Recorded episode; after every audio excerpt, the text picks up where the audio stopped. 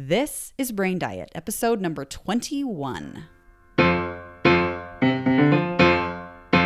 I'm Taylor Ann Macy, and you are listening to Brain Diet, where we feed your brain good information.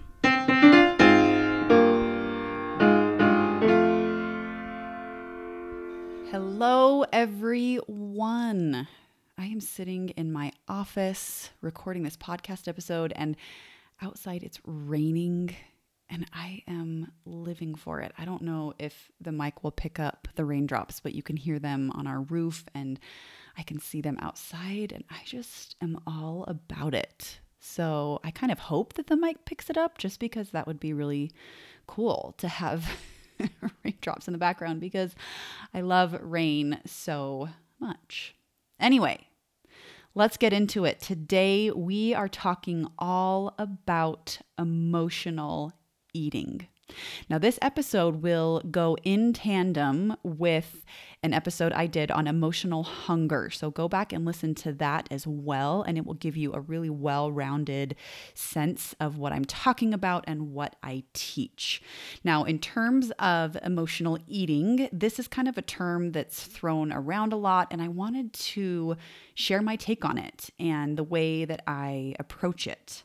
First off, everyone is entitled to their own beliefs about food. Everyone is entitled to their own beliefs about emotions, about weight loss, about health. And there's not necessarily a right or a wrong way to look at everything in that realm. I'm just going to share today what works for me, what makes sense to me, and frankly, what I see a lot of success with in the lives of the people that I coach. Now, whatever it is that you believe about food and emotions and weight loss, I am not trying to take away those beliefs. I am just here to maybe add something to your repertoire. So take it or leave it. Approach what you hear today with an open mind and just decide if it's something that you'd like to add to your collection of mindsets or maybe not. It's okay, whatever you decide to do. so, our bodies, they require so many calories to function and they require so many calories to maintain the weight that we are at currently. And we all have what's called a basal metabolic rate or a BMR that indicates the number of calories we need to survive if we laid completely still and flat all day, every single day. So there are obviously variations when it comes to physical activity and movement.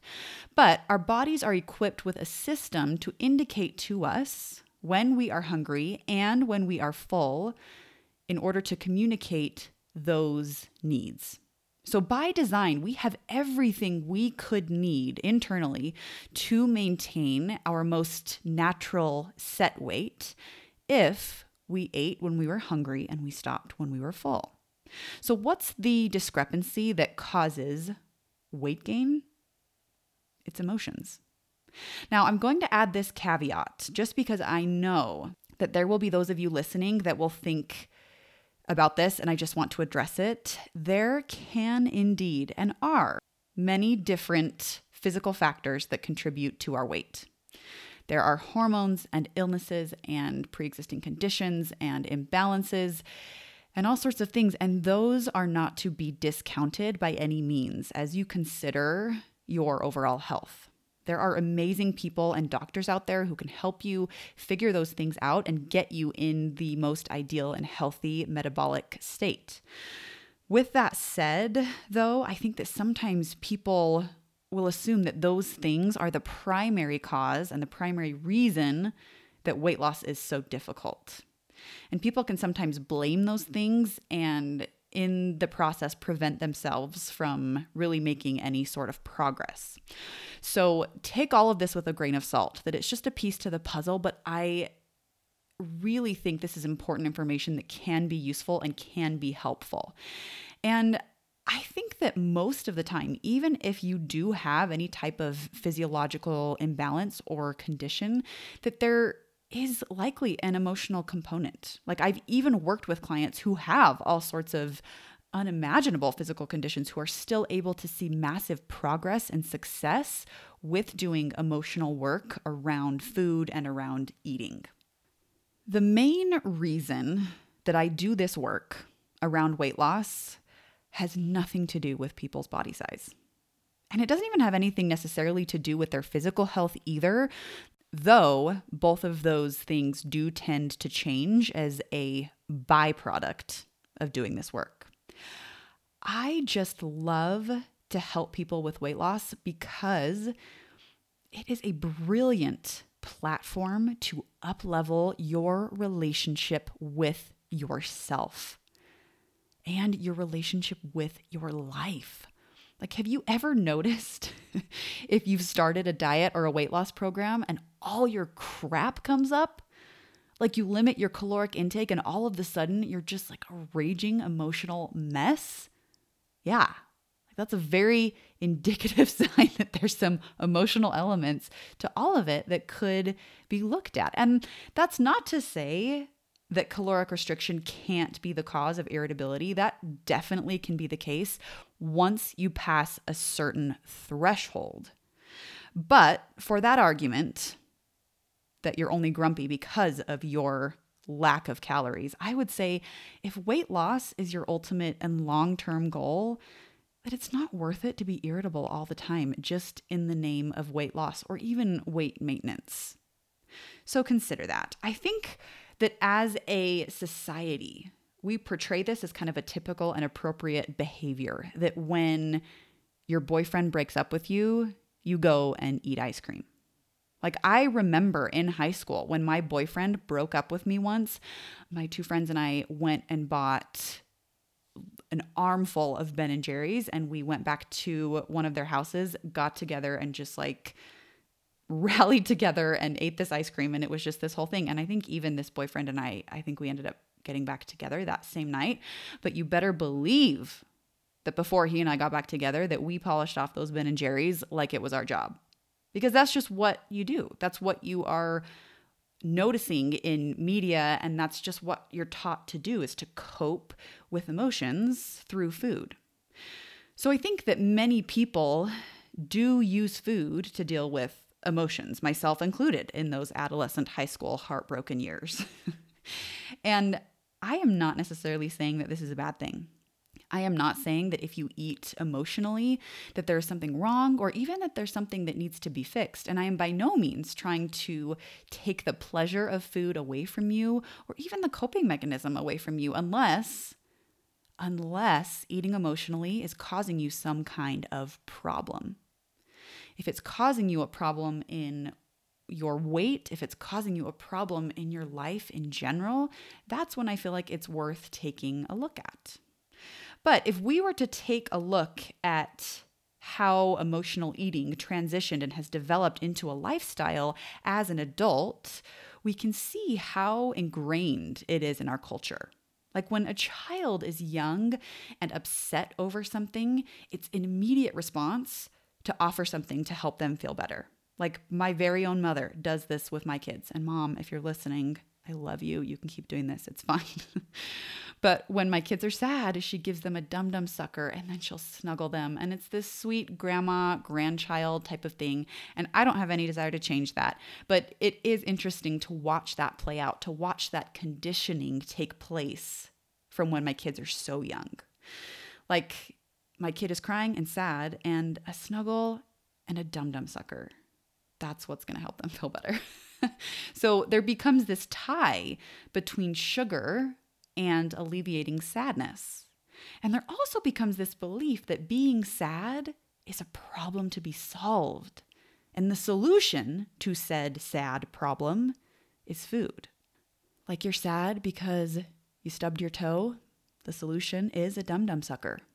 You're sad because your boyfriend breaks up with you, the solution is to eat ice cream. Or if you're exhausted at the end of a workday and it was a long and hard workday, the solution is to eat cookies and donuts, right? Now, what's so fascinating about all of this is the exact same thing can actually happen with positive emotion. Because believe it or not, positive emotion can sometimes be uncomfortable. And it can sometimes be so uncomfortable to the point that you have to put a buffer between you and that positive emotion, and that buffer is food. So, as a society, we've developed a more or less collective belief that in order to celebrate something, you have to go out to eat. Like graduations and birthdays and anniversaries and marriages or divorces or new jobs or finishing an old job or even just finishing a work day. Like the positive emotions that you would feel around those types of things, for whatever reason, we believe have to be accompanied by food in order to be celebrated appropriately. So it's like, are you feeling really, really happy about something? Then eat. But it's also like, are you feeling really, really crappy about something? Well, let's just eat for that too. and it's first and foremost just really curious to notice this type of mindset. It's not something that we need to change, and it's not something that's a problem necessarily, but it's just really interesting to notice. And then from that space of noticing it, you can decide if it's something that's a problem for you. And from that space, you can move forward. Because food is supposed to be pleasurable to us, but within reason. Our brain is designed to receive pleasure from food in order for us to stay alive. If we didn't get pleasure from food, we would have no motivation to eat and we would die. So, of course, there is supposed to be that crucial element of pleasure from food. We are supposed to get a small dopamine hit when we eat food. But the pleasure that we get from it in this day and age of humanity isn't the type of pleasure that helps us be healthy or that helps us survive longer. The pleasure we get now from how often we eat and the concentrated foods we are eating can cause us to be unhealthier and cause weight gain. The pleasure that we get from an apple doesn't compare to the pleasure that we get from a donut. So you can see how that evolution of our brain, where it used to get a pleasure response from an apple and that used to perpetuate our survival, now we're getting so much more pleasure, so much more of a dopamine hit because the food, the calories and the chemicals and the ingredients in a donut are so much more concentrated that our brain thinks, oh, this will definitely help us survive because of the major dopamine we are getting when we eat this, as compared to an apple that is significantly less. So, what if food was just fuel? What if I gave you one bar type thing that was made up of stardust. I know I've heard Brooke Castillo talk about a bar of stardust. And what if that bar of stardust was exactly the right amount of calories and macronutrients and micronutrients. And all you had to do was eat that bar every single day, and you would have exactly what you needed. If that were the case, if all you had to do was eat this one Stardust bar, what emotions and thoughts and feelings, what might come up for you? Like, it's kind of an interesting thing to consider, isn't it? I think that if we genuinely considered that, there would be a lot that would come up for us that we wouldn't even realize was there. There would be so many emotions and beliefs that we would have that would come into question and really reveals some interesting things about what's happening in our brains when it comes to emotions and food and how much more intertwined they are than we even realize. So, if you feel like you are wanting to examine your emotional eating a little bit, here are three things to do. The first thing to do as you examine your emotional eating is to become aware without judgment. Let me tell you, if you go into this and you start to notice how deeply intertwined your emotions are with food and you start to judge yourself for it, it's going to be very difficult to approach yourself from compassion and be able to be in a clean space to make any change. I will also say that judgment over the thoughts that you are having and over your behavior isn't useful. There is no upside to judging yourself for eating emotionally or for judging yourself in general. Judging yourself doesn't perpetuate lasting change and it feels terrible. So, that first component is to become aware of your thoughts and feelings and relationship when it comes to food without any sort of judgment. The second thing to do is to just feel your feelings. I want you to be able to name what it is that you're feeling and acquaint yourself with it. Become familiar with what it is that you're feeling and notice when you are feeling desire to eat something and learn to feel that desire without answering it.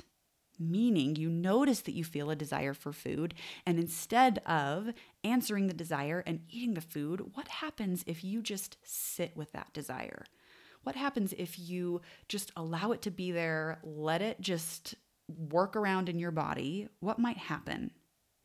Now, when it comes to feeling your feelings, one of the most important parts is to not resist it. So, you have a desire for food, don't try to run away from it. Like, what if you just sat with it, didn't resist it? I will tell you, it's actually not as big of a deal as you might think it is. Now, the third thing to do when it comes to your emotional eating is to plan in advance what you will eat 24 hours ahead of time. This really is the best way to not be emotionally eating because you are not deciding to eat based on how you feel emotionally. So, planning in advance, you have to keep in mind also that doesn't necessarily mean to plan something really, really stringent. Like, plan what it is that you would normally eat however many meals and snacks that is, whatever your eating window is, like plan something that is realistic for you. Here's the thing there is a lot of talk of like intuitive eating and what that might look like and listening to your body. And I think that's a very crucial component when it comes to weight loss is being able to listen to our body when it tells us that we are hungry and when we are full. The caveat to that is I think that too often we decide to eat from an emotional space as opposed to a physical space. So instead of intuitive eating, I like to call it decisive eating meaning you plan ahead of time what you're going to eat from a place of love for yourself, and you are decisive in what that day is going to look like for you. But that means that throughout the following day, you aren't going to be listening to your emotions and responding to them with food. You are simply going to be listening to your emotions and sitting with them, listening to your desires for food and sitting with that desire. That makes sense? So, becoming aware without judgment, feeling your feelings, and planning in advance what you will eat 24 hours ahead of time, using that decisive eating for the sake of intuitive eating. Once you have set your plans for the day, break the day up into quarters. Meaning, if you have a plan for the day and you just completely blow one quarter of the day, focus on doing well on the next quarter. So instead of saying, I've blown the entire day, just break it up into quarters. Focus on one quarter at a time.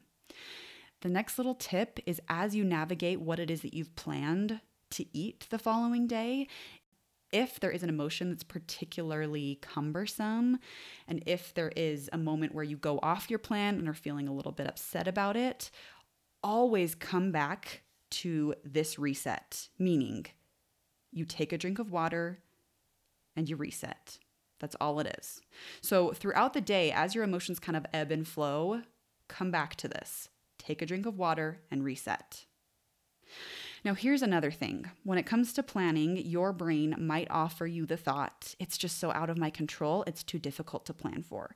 And thoughts like that are just your brain lying to you. Like when your brain says, I'm going on vacation or I'm going to eat out and I just don't know how to plan for that. That's a lie.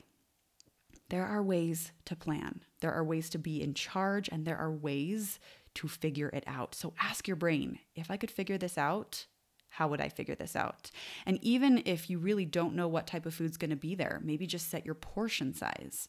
It doesn't necessarily need to be something as specific as what you would eat at home, but just have a plan in place. Don't just let things happen to you. That's one of the most important things when it comes to weight loss is being in charge. Now, here are three things not to do when it comes to addressing your emotional eating. The first is do not get into diet mentality. The diet mentality is that behavior change is temporary, that it's only working until you reach a finish line and then you are done. Now, if you are looking for temporary results, then diets can get you that for sure. But if you are looking for long term overall well being and weight loss and health, then avoid the diet mentality. The diet mentality is also what can lead to eating disorders and other more severe emotional eating. So don't get into that. Diet mentality also uses willpower, and that is not what I am asking you to do. Willpower is totally opposite to allowing emotions. So instead of resisting your feelings, resisting the desire to eat, allow your feelings, allow that desire to be there. Now, another tip in terms of avoiding the diet mentality is don't give yourself crazy rules. Like, don't do anything that you're not willing to commit to for the rest of your life. And that's not to say that you don't need to have rules. I mean, it's a completely personal preference. It's up to you what you decide to include in your daily plan, but do it from a place of self love and capability and not because you're trying to be stringent and be something different than who you are. So, the second thing is to not expect this experience of dealing with your emotions and food to be linear. When it comes to weight loss, it can go all over the place. You can start out losing weight and then you can gain weight and then you can lose a lot of weight and then you can gain more weight and then it can come back even more than it was before. And that's all part of the journey. There is so much to learn in weight loss and weight gain and weight maintenance. So, as you go through this, don't expect it to be linear. Expect that it's going to be in all sorts of different places at all sorts of different times and know that that's okay where you are now and where you are throughout the journey of figuring out emotional eating is exactly where you're supposed to be. The third thing to not do is to beat yourself up for overeating.